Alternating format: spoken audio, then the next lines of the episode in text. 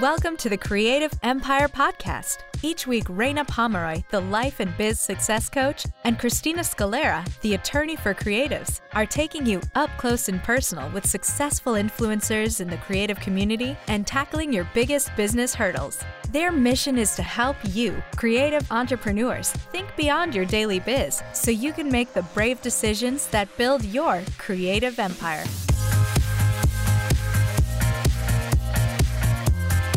Welcome back for another episode of the Creative Empire podcast.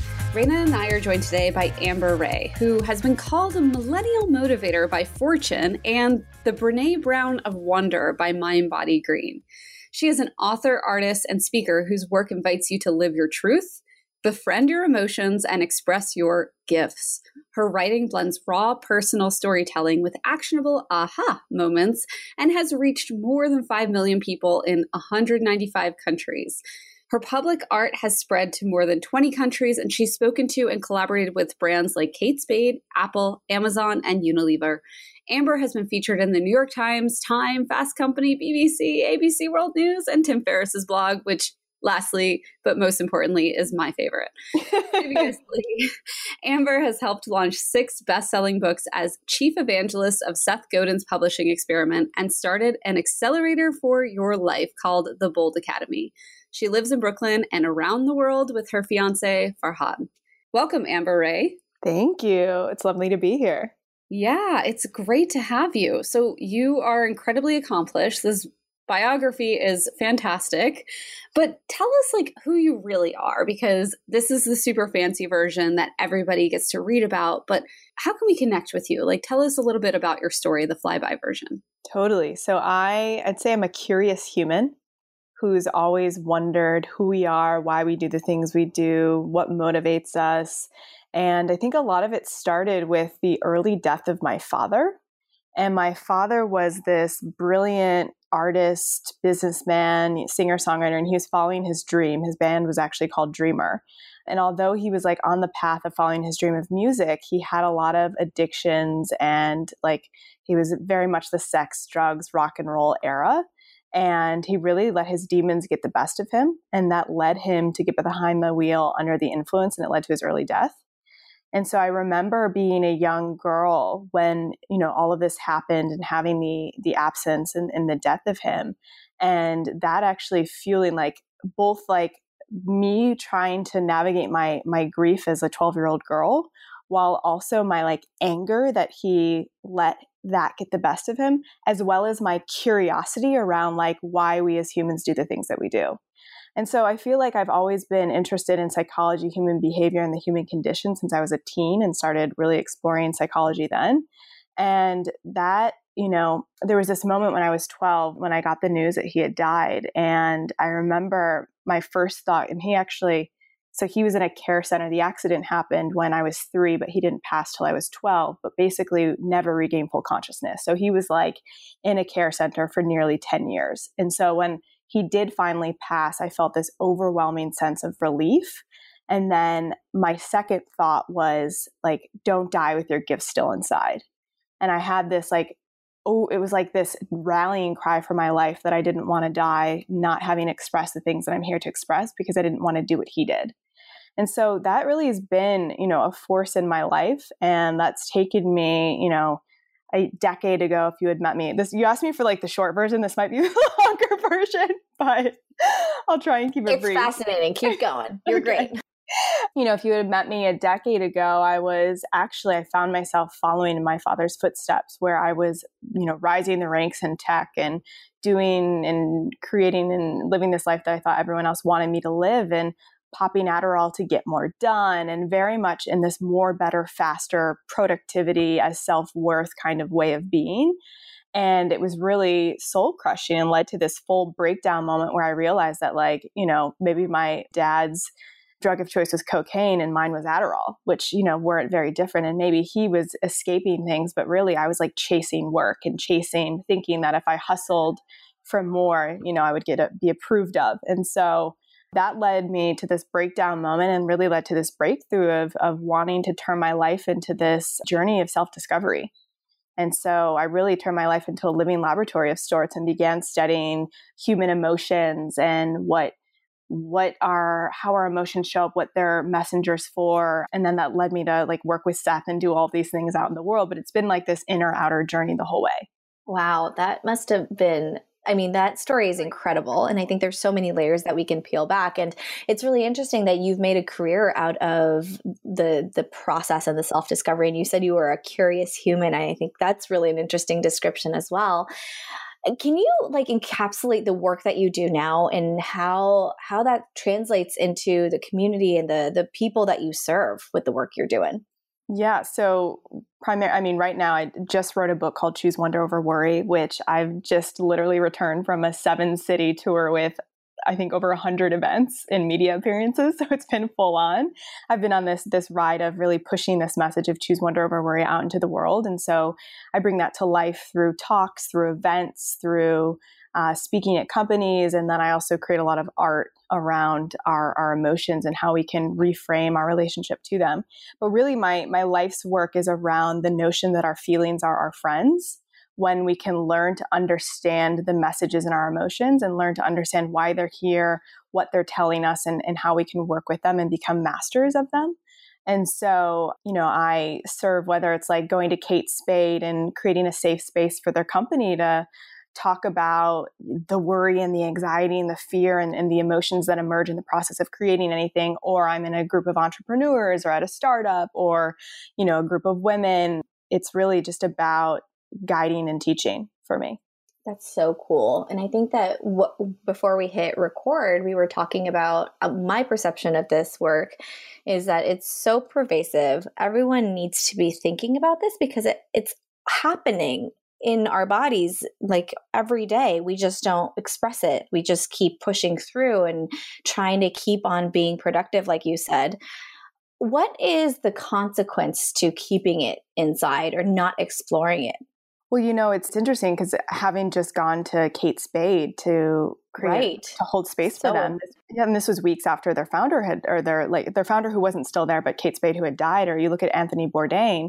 While I can't begin to know who they were, what was going on in their lives, what I do know is that they weren't openly and actively talking about their mental and emotional health. And so I feel like, you know, the consequence can be, you know, as drastic or as extreme as, as suicide, but you know, I think for everyday person, I think we're all dealing with normal anxieties, fears, worries, doubts, insecurities, feeling like an imposter.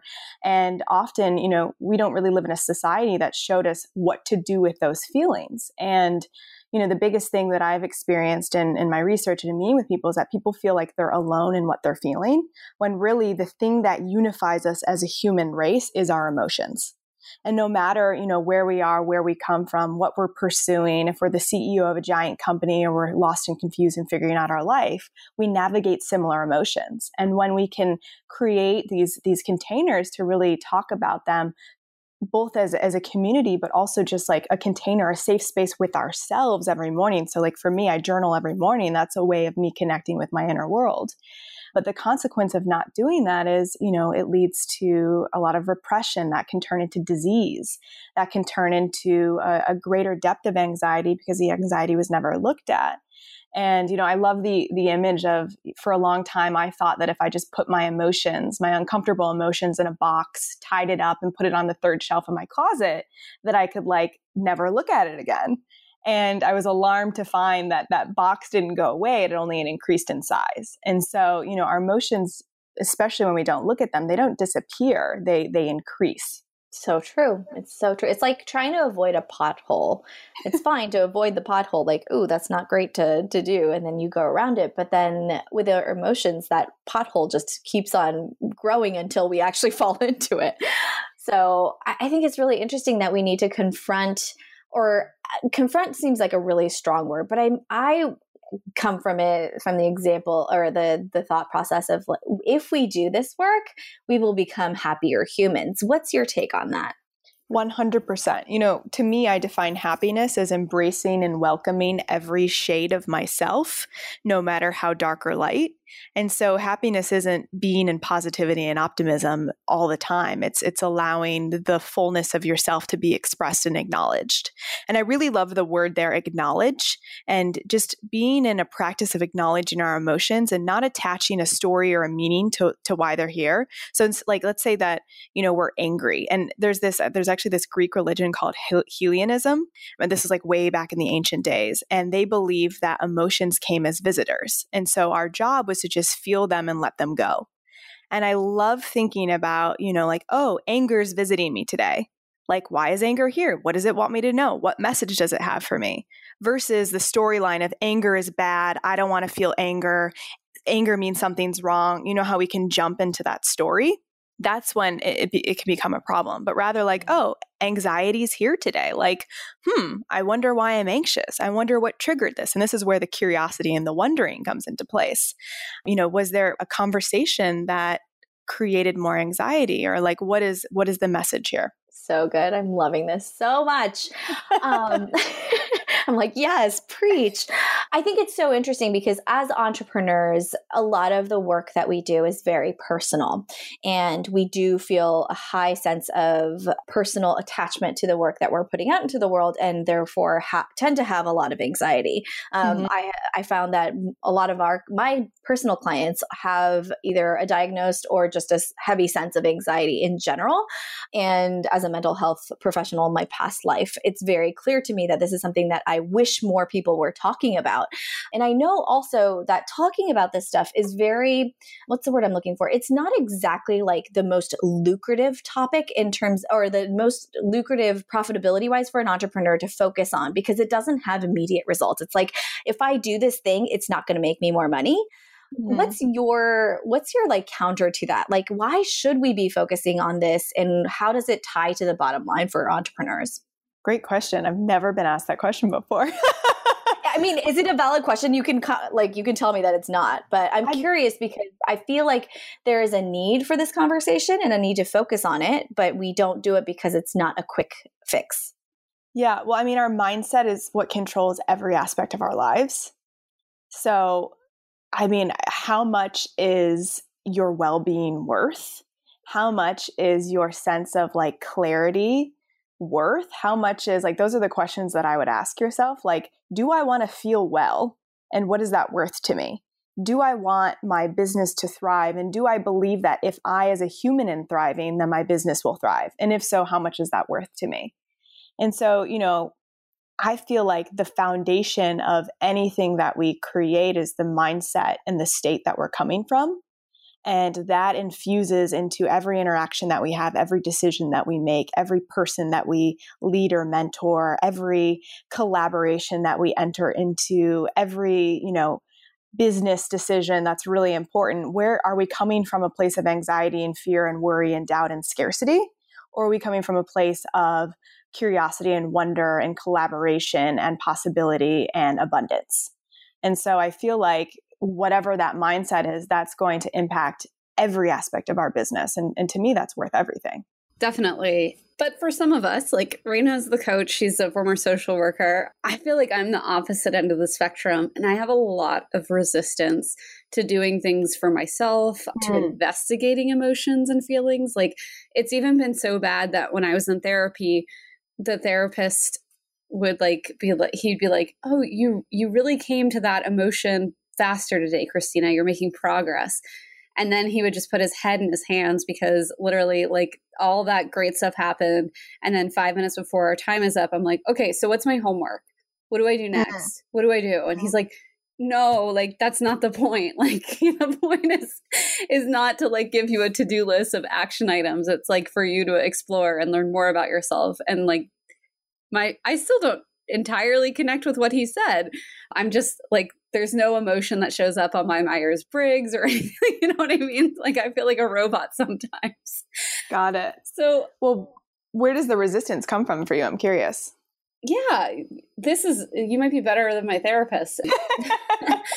I mean, for me, it's it's been a lot of like I know it's my family history. Like the the house that I grew up in, I was going to be a lawyer from the time I was 12 years old, and that was my path in life. And mm-hmm. so for me, like there was no room for emotion. Emotion got in the way of getting into a better college, getting into a better law school than everybody else. And so, you know, I think that's where it comes from is like 30 years of practice shutting emotions down. Mm-hmm. So it's, I mean, as you know, it's like really difficult to reverse those thought patterns and to even re- like it's taken me a long time to even recognize that that's what was happening here. And I think there's some other stuff I could go deeper, but I'm not going to bore you guys. But yeah, I think it's it's a lot of that and it it's really really difficult for me to like spend time wondering or spend time curating or cultivating this side of my life or my personality or however you want to classify it. And i know i'm not the only one out there. So there's some people that are, are, they're already listening and they're like yeah like they're so on board. And then i i can just feel like the other guys out there that are like me maybe not as as much or maybe more so who aren't connecting and they're like oh, i could never connect in this way to my emotions i could never just take time to wonder i could never like, this is why we have two perspectives on this podcast, right? like we get to we get to ask from different angles. So what's your take on this, Amber? Yeah, well, first off, thank you for opening up. And you know, the story that stood out to me was that emotions get in the way. And that's a really powerful familial and cultural narrative that has been really, you know, pushed in our society that we won't succeed if we feel our emotions. And so, you know, my other what comes up for me is like has that worked for you? has pushing your emotions away worked? In some ways, yes. In some ways, not. How has it worked? How hasn't it worked? I mean, I don't think I would be where I am if I hadn't pushed those emotions aside. Like, there were, I can remember so many times in college, you know, normal college stuff is happening. My friends are going out to a party I wasn't invited to because I turned them down for the last three times. I get broken up with, or I break up with someone. Like, those like normal college experiences Mm-hmm. And I'm saying like quote unquote normal. I not I know not everybody has that as a normal experience, but for me that was normal. Yeah, like those kinds of things, I would be I would allow myself to be sad for, you know, an evening at most, an hour. and then I would be like, you know what? New morning, new library room. Let's study for the LSAT. yeah. Um, and I'm even using it right now. Humor is my coping mechanism. It's funny because mm. there's that Barenaked Ladies song that's like, I think it's Barenaked Ladies who's like she only laughs at a funeral or something. That's so me. Like I so resonate with that when I'm uncomfortable or when I'm upset. Like I am the funniest person you've ever been around. Got it. Well, you know, and just in what I heard you say, I didn't hear you say that like I felt sad and I ate my sadness or I felt sad and I never allowed myself to feel it and then like it blew up 2 years later. What I heard was I let myself feel it for a day or an hour and then I like got back to work. And so like the work of emotional mastery is not to become our emotions. It's to like see them as as understand why they're here, what they want us to know, feel them, let them go and, and move forward. And so I actually like empathized with you when you said, you know, you wanted action items from your therapist. The difference between a therapist and a coach is that a coach is guiding you to action and a therapist is like holding space for uncovering. And so I think it's great that you, what I hear from you is that you're feeling the feeling and like moving forward. I, I, don't, you know, we this could be a separate conversation around treating humor as a as a way to, or using humor as a way to uh, cope with with discomfort. That's a whole other conversation. But I think ultimately, you know, the goal for people is to not let their emotions to rule or run them like not to let fear drive your decision making or not to let not to ignore sadness and grief so that it blows up in your face 2 years later it's more having an ongoing acceptance and opening to these emotions and letting them have a seat at the at the table of our lives. You're blowing my mind. so true and I love this so much. Yeah, it's an interesting paradigm shift from the traditional self-help and books and I mean therapy, everything that I've known to immerse myself in. I'm like, oh gosh, I really need to jump on the Amber Rae train right now and like just dive into everything you've got. This is very interesting, Amber. I think because one, you're challenging really concise things. You're you're not like asking me general questions, which actually makes me think. Whereas with mo- most therapists, I'm able to like, and you're not a therapist, I understand like this. So how? But disclaimer for our audience. But yeah, it's interesting. How are you able to do this at a mass level because we talked about in your intro how you've affected so many people through so many different channels. So, how do you find your work is most effectively out there? How did you scale this? Great question. And it's something that I'm still like, I feel like in per, that's a question that I ask myself every day of how do I scale this sort of conversation? How do I bring this dialogue to the masses? For me, the form that it's most easily taken is both uh, writing and visual art. So, like on my Instagram, I do a ton of, I'm always thinking of like, because people think in visuals. How do you create a very quick and easy reframe for people to understand that, like, so like, I think one image on my Instagram is like, I failed at that thing. And shame says you're a failure. But compassion says, you know, of course, failure is part of the process. Like, what's next? And so for me, it's creating a lot of the visual art, doing the writing. And, you know, my writing style is people tend to connect with like, you know, I'm sharing when I was in like a pit of shame and how I moved through it, or when I had a full blown anxiety panic attack, and then how I learned to work with and navigate that anxiety. So a lot of my writing is is personal memoir storytelling, but then I've like you know, met with the psychotherapists and the neuroscientists and, and all the experts, and I weave their insights and what I've learned from them into how we actually take action and move forward. And so, you know, I think there's, for me, the big question is how do I continue to take this further and further? How has the book affected this? Like, do you find that's an effective tool, or is it just the gateway drug to more Amber Rae Or I mean, I hopefully it's the gateway drug to your own self. Like, you know, I'm a big believer that I want people to hold their own hands. And so I really approach the book as a guidebook. And so it's like part memoir, part map, part manifesto. And what I mean by that is like it's a manifesto, it's a big idea. It's this idea of choosing wonder over worry. Worry is the voice of our inner critic, wonder is the voice of our curious inner guide. And it takes us on this journey, sort of like the movie Inside Out, to meet the characters of our inner world and then it's a map in that there's a ton of journal prompts. I call them wonderventions and exercises throughout to support that aha moment. And then it's a memoir because my writing style is super open raw and real. And so for me the book is like it is that like gateway but my hope is that it's a gateway for someone to connect with their own selves in a way that they haven't bef- before.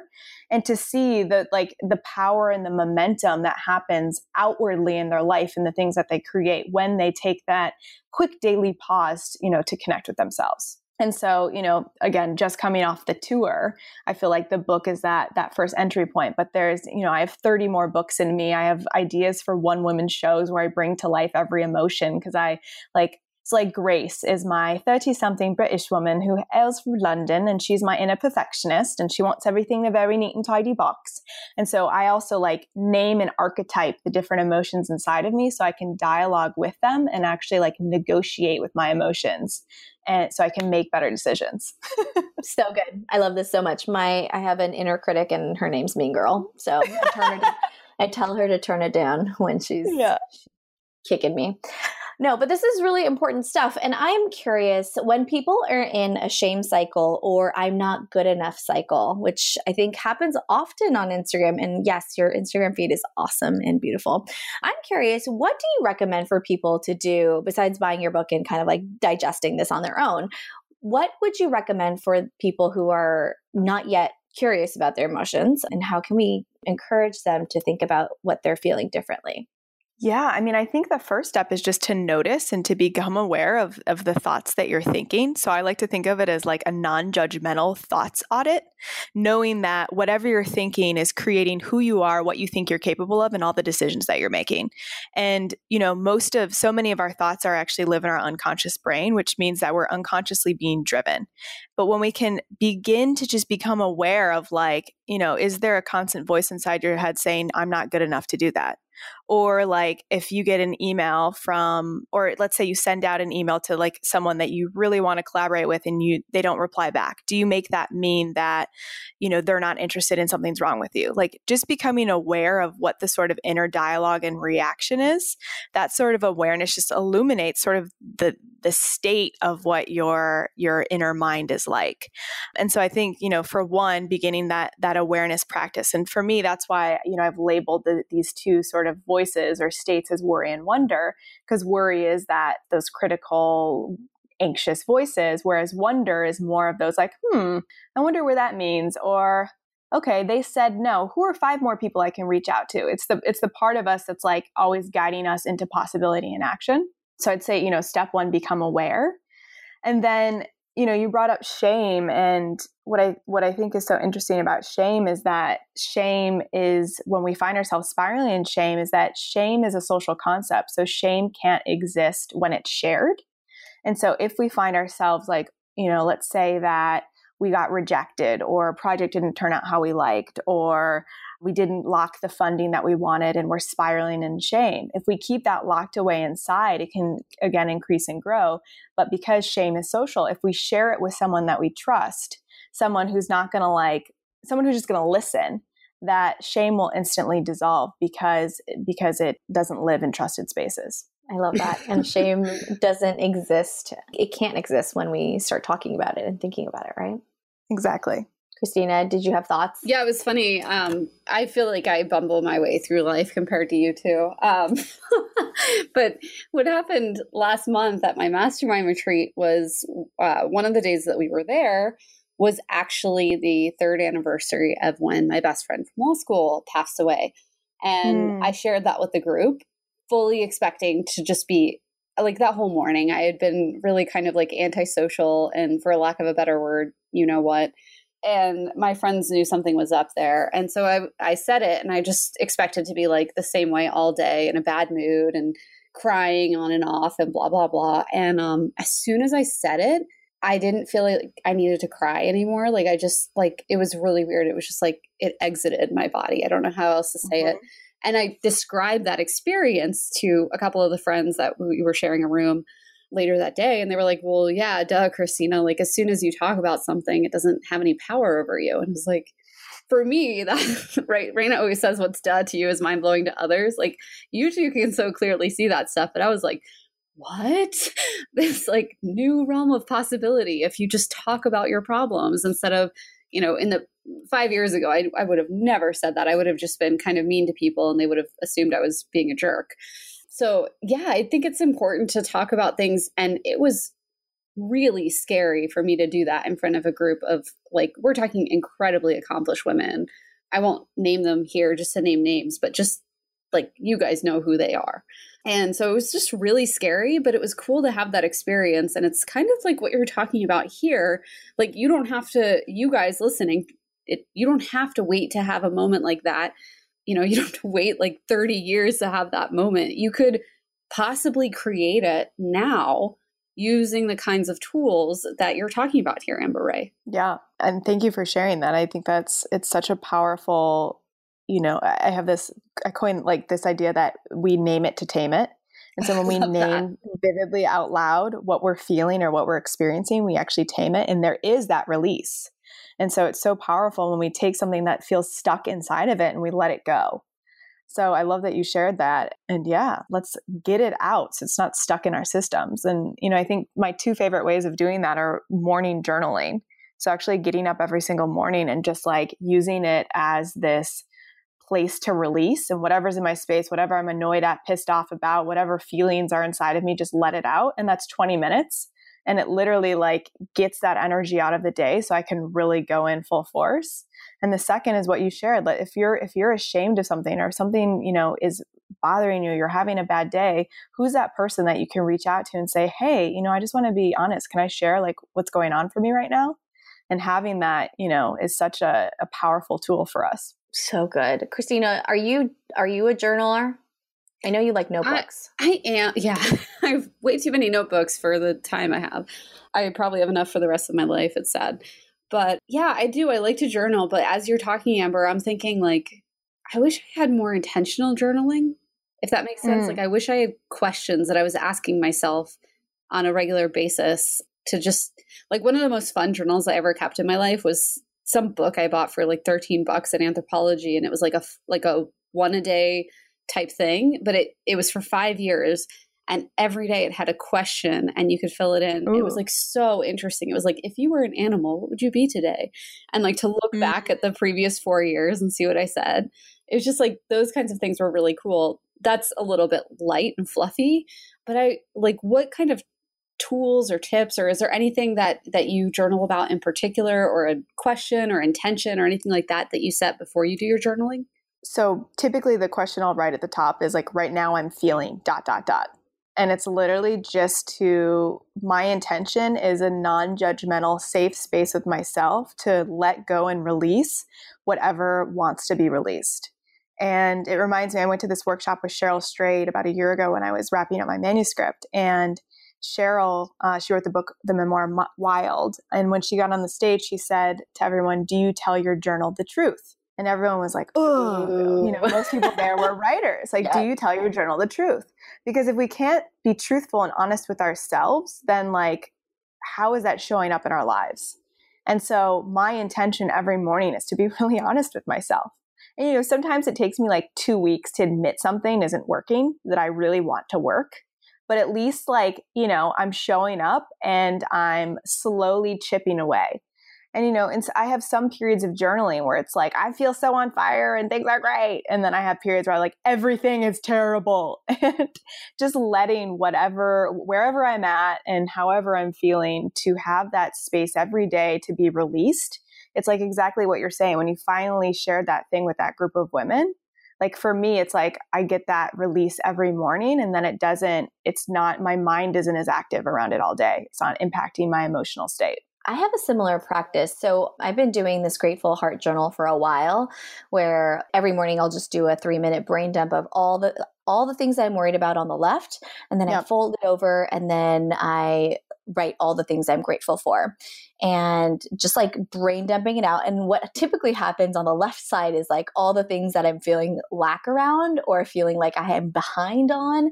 And then the things that are like sucking the most energy from those few things, I try to just voice. I have a Voxer, so it's like your it's just a vo- voice memo to myself, and I just talk about it for like a good ten minutes, and mm. then I do like you know a similar thing for the gratitude side. If there's something that's especially sparking on that side that I really want to just talk through, I literally just do it to myself, and it's kind of a weird I'm a verbal processor, so I like to not just journal by hand, but I've been trying this thing where I'm talking to myself, which sounds, sounds kind of crazy, but I go on a walk and then I just talk about it with myself.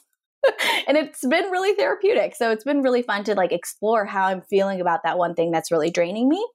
And sometimes it continues to persist, but it feels a little bit lighter. And sometimes it's just like completely gone, or I know what I need to do in order to move forward in it. Mm, hmm I love that. And I love that you're so aware of because some people are like a written type and some people are more of a verbal. So it's like also knowing what is your processing style. Like, do you need to talk to another person? Can you just talk with yourself? Are you more of a writer? Like knowing that format for for you is so key. Yeah, because I find that like some people are shamed, which sounds really crazy, but like shamed for not being a journaler in this space. Like you got to be a journaler to be good. And it's like, no, like how do you process your information? How can we lean into that strength a little bit more? I think it's probably really important. So I'm like really fascinated by this conversation and like everything that's been happening. What have been your biggest takeaways from this book tour? What have been some of like uh, any stories that you'd like to share? Can I share one more tool that was just coming up? Oh, yeah, of course. so, because I this is like speaks to different ways. So, one of my favorite go to exercises, it's called the two chairs. And basically, let's say I'm like really challenged with something. In one chair, I'll like be the like anxious. So, let's say like this essay is good, isn't good enough. Everyone's going to hate it. And I can't believe that you're writing this because people are going to judge you. Let's say like that's the reoccurring worry or thought. I'll like say that in one chair. And then I'll go to the other chair, and the other chair is like the voice of wisdom or the voice of perspective. And so the voice of wisdom or perspective will be like, hmm, so where did you get the idea that everyone's going to hate it? And then I'll go in the other chair, and it's like, well, just uh, like, I'm just, in, and I let that voice speak out. And then I'll like go back in the other chair. And it's like this process of truth checking the thoughts that you're having. Because so often, like, I'm making up these grand dramatic stories that like actually aren't based in any sense of truth or fact. And so the process of like going from chair to chair from this like voice of anxiety to this eh, connecting with this voice of wisdom allows for us to like find evidence to prove that what we're telling ourselves isn't actually true. So I know you're coming off of a really great book tour. Can you tell us a little bit about if there were any memorable moments or any sh- stories that you'd like to share? Ooh, well, I'd say the most memorable and sort of crazy synchronistic part of this journey is so in the beginning of the book I talk about this moment of my dad passing when I was 12 and then I sort of I closed the book with he's sort of how I yeah, how I begin and end things and I closed the book with finding this letter that he had written me um, when I was a baby, and I didn't find it until my early 20s. And in the letter, he basically encourages me to follow the truth of who I am, no matter you know what other people think of me. And it's this whole full circle journey, which if you read the book, you'll you'll see how that all ties together. But what was crazy is that the seventh city of the Seven City Book Tour was in Nashville on the 20th year anniversary of his death in the location of his car accident and that wasn't planned at all. So I just like for me, I feel like you know, when I was 12, it was almost like I was initiated into this like journey of not dying with my gift still inside, then finding myself like making a bunch of bad decisions, sort of choosing to take a different approach to life. And then eventually, 10 years later, writing this book, going on this tour, which he was on his own music tour, and then ending the tour on the 20th year anniversary of death, you know, in the location that it happened, it felt like this full circle moment with him. Wow, that's really incredible. So, I mean, I think that was just more the like, whoa, like I don't even I don't even know what's going on here, but I feel like some that I don't know, something beyond me might be might be happening here. And then of course, you know, meeting people who've driven hours and having the opportunity to connect with people, sign their books, listen to their questions you know, and just like for me, it was all about that that time to have that one-on-one connection with people in places all over the country. And you got to speak at PALS. and speak at PALS, yes, of course. I saw that on your Instagram. I was like, oh gosh, I'm so jealous. yeah, no, I mean, this is just incredible, Amber. It's, I don't want to say that our guests are all different, but like, I think that your episode is here to affect people an incredibly deep way. So I hope our listeners are prepared for that. I certainly wasn't uh, pre- prepared for this today. Like I thought I was. I did all my normal prep and read your bio and da da da da. Went through your channels. wow, you really surprised me. And just as we were talking here today, I went on Audible, ordered your book, so I'm really excited to jump into that. I have to finish Mel Robbins first. I'm doing this thing where I don't start 10 books at once. It's new but yeah, I'm so excited and I'm glad it's available for everybody to pick up at any major book retailer. If you guys go to bn.com, to Barnes Noble, if you go to Amazon, if you go to Audible, you can listen. If you're a listener like I am, we're not sponsored by Audible. I wish we were, but you guys can go and pick up Amber Rae's book anywhere that you like to shop. So the name of the book is called Choose Wonder Over Worry move beyond fear and doubt to unlock your full potential. Um, so you guys can go check that out. But Amber, as you're looking ahead, so you're wrapping up this book tour, you have made like an incredible impact on a lot of people. I mean, even just here today, I know Reina and I can like sense it. Like this is a very heavy interview, but in a good way. How do you see the future of your creative empire shaping up? What do you expect? What do you hope for? What do you dream of right now? My dream is to continue to take this message as far and wide as possible by really living and being and embodying the message, as well as, you know, taking it to audiences and, and people who are ready to hear it.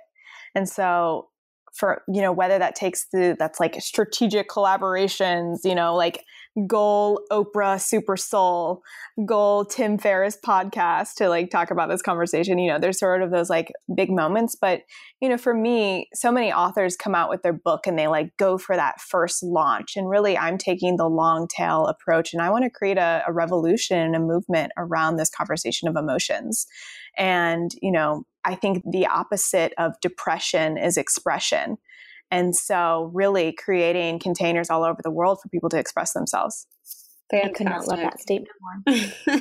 so, where can people go find you in particular? We've already told them where to find the book, but just as a reminder, guys Amazon, Books a Million, Barnes and Noble, anywhere you buy books, basically, you can go find Amber Rae and her book there. So, where can people go to connect with you if they want to follow you on Instagram, sign up for your newsletter? Mm, Yeah, my favorite place to connect is on Instagram, and I'm Hey Amber Rae, H E Y A M B E R R A E. And I would love to also hear if there's something from this interview that really resonates or stands out to you. Comment on something I've written, send me a message. I always love hearing what landed. And so you can find me on Hey Amber Rae on Instagram, and then my blog and newsletter is at amberrae.com. Awesome. Thank you so much for coming on to the show. Go take some screenshots of your episode, tag Amber in it, tag us in it, share it on your story on Instagram. And for those of you listening out there, I hope that if you were affected in some way by this conversation, you do take the time to reach out over Instagram and just give Amber a shout out. Thank you for coming on the show today, Amber. It was so wonderful to have you. I know this is a conversation that definitely needs to be had, and we could talk for hours about it. I really wish we could. but for the time being, go out there and build your creative empire. Are you ready to build your own empire? For more information, show notes, downloads, and tips on how to do it, head to www.creativeempire.co, where you can find out more about this week's episode and the two lovely ladies behind it all, encouraging you to build your own creative empire. If you enjoyed this week's show, it would mean so much to Reina and Christina if you could take two minutes to go to iTunes and leave a review. It's a little thing that makes a big difference for the show.